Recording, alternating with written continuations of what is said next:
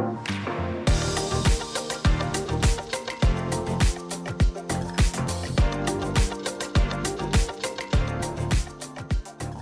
right, whoever is listening, guys, welcome back and welcome to episode 114 of the Man with the Plan podcast. Also, my Super Bowl 57 reaction Kansas City takes down Philadelphia 38 to 35. It was a fantastic Super Bowl that will be overshadowed by a controversial call with about a little over a minute left with Kansas City in field goal territory, ready to take a three point lead and prevent Jalen Hurts from going down the field and scoring. Juju Smith Schuster on a wheel route, a, a, design that they had used previously to get in the end zone, but with a little more of a wheel twist, is called. So we'll just immediately start with that. Is the controversy that surrounds it. And I think in any Super Bowl, you're going to have the spotlight surrounded by the most controversial moments. That obviously was it. The refs non existent, a very clean football game, very entertaining football game. Now will be overshadowed by one play. And I, I well, I think it's fair to be frustrated I think the Eagles, they had a 10 point lead at halftime. They had complete control of this football game. Mahomes was once again hurt. They had their opportunities to keep the lead. I think teams are now 18 and 2 when holding double digit leads, that being the Falcons and the Eagles. And I think the 49ers had a double digit lead in the fourth quarter as well. So it's not like the Eagles didn't have their chances to capitalize on this game, but I think my per- personal opinion is at the end of the day, you can't let a game like that come down to what I view as not a controversial or egregious call. Now, if Schuster falls over, Smith Schuster falls over, and it's egregious, and you can see it with your own eyes and go, yeah, well, I see why they called that. When it's that close in the game, when it's the Super Bowl, I think it's a little difficult to call that. And I think when it's such a 50 50 thing where you're not 100% certain, you can say, yeah, I see why they called it, but I don't know. And I, I think that's my thoughts on it you it's the right call, but I don't think it was the right moment. And I think the refs should just let them play it out. And three days ago, you have Roger Goodell saying the state of our officiating has never been better. And now that quote will be under intense scrutiny as the offseason officially begins for all 32 NFL teams. So let's just go do a little play by play of this football game. And this will be a short episode, but uh, a, a typical reactions. We did one for Golden State, Milwaukee, the, the Rams last year, kind of continuing that tradition. So for starters, I think in the first half you start it's 24-14. Philadelphia is textbook on what they needed to do against Kansas City. They need to get a lead, control what they wanted to do with this football game. Jalen Hurts playing out of his mind. Besides one mistake where he fumbled the football for a touchdown, played near perfect football, was making all the right decisions, all the right throws, was really running well with his legs. I think Philadelphia, they had this identity all offseason. They're going to outbully you. They're going to outpower you. And they had four or five QB sneaks in third and one, fourth and one situations that felt very easy, felt very efficient. And I think you'll see a lot of NFL teams potentially try to replicate that if they have the right quarterback. It's the I don't know if it's the formation or the, the personnel that they have, but it seemed like their bread and butter every single time it was third and one. It was a really short yarded situation play that, that Sirianni had in there you got to give props to Philadelphia's offense for coming out in this game where I think, at least in the San Francisco universe, a lot of people thought, okay, if Jalen Hurts has to be in these passing situations, you have an advantage because he's not comfortable. And Hurts stood in the pocket and really took some hits and made some really strong throws in this football game. I was very impressed with the way he played. Four total touchdowns, tied Terrell Davis' Super Bowl record for three rushing touchdowns. Granted, those were coming from uh, some QB sneaks once again, but still, the performance from him was outstanding. He kept Philadelphia in this game, brought them back into it when they were down early in the fourth quarter with a DeVonta Smith 54 yard throw.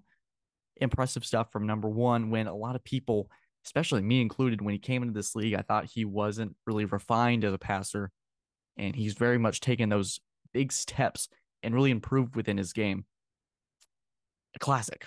Uh, Mahomes, he was the story at halftime uh, injured with the ankle. We saw it in Cincinnati. How was he going to be able to recover from it? It's been an injury that's nagging him since the Jacksonville game.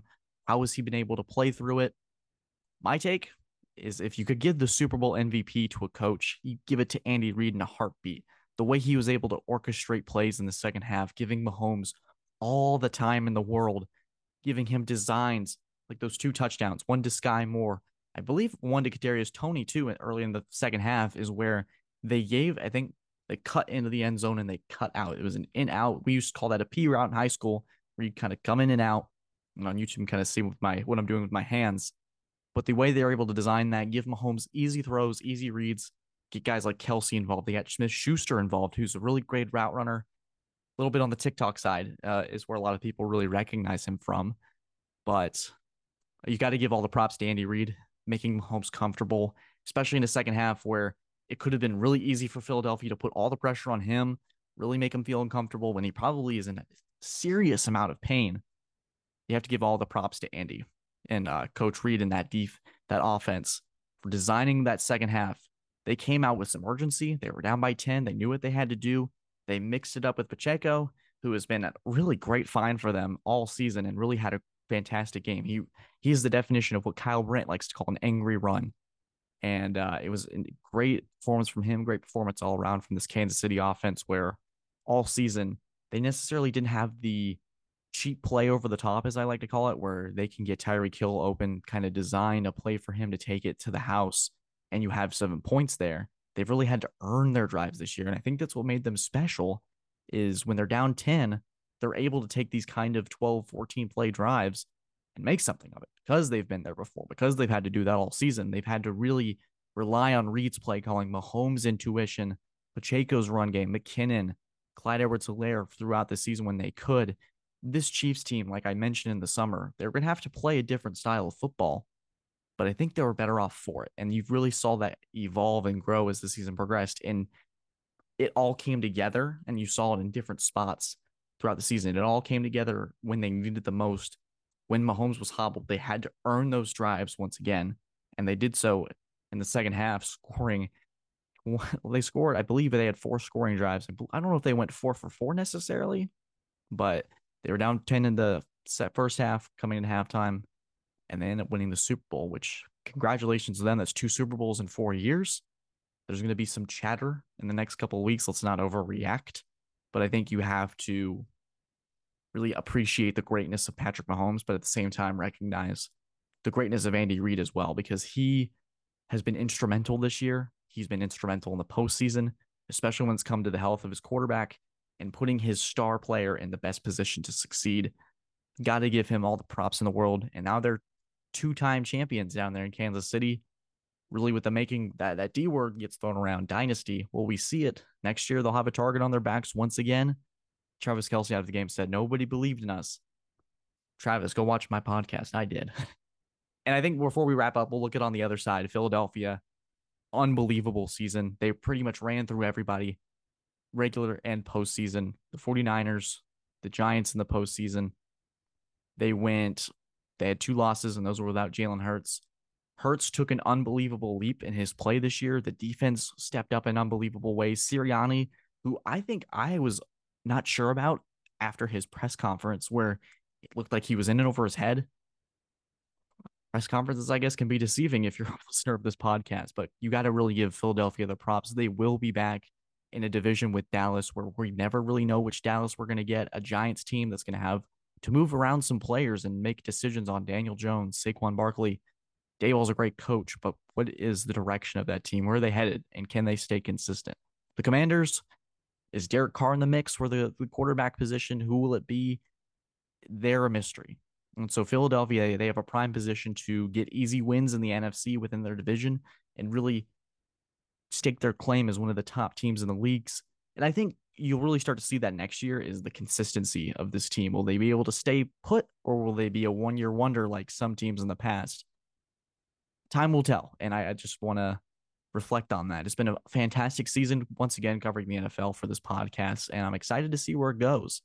Um, congrats to Kansas City, the Super Bowl champions. Thank you guys for listening to the Man with the Plan podcast. Subscribe. We've been on an unbelievable run. Thank you for over 16,000 listeners. Let's continue to do it. Let's get to 20,000. Let's get to 20,000 before the end of this semester. Let's set that as our goal. Guys, thank you so much. Be on the lookout for more interviews in the future. Have a fantastic day and take care.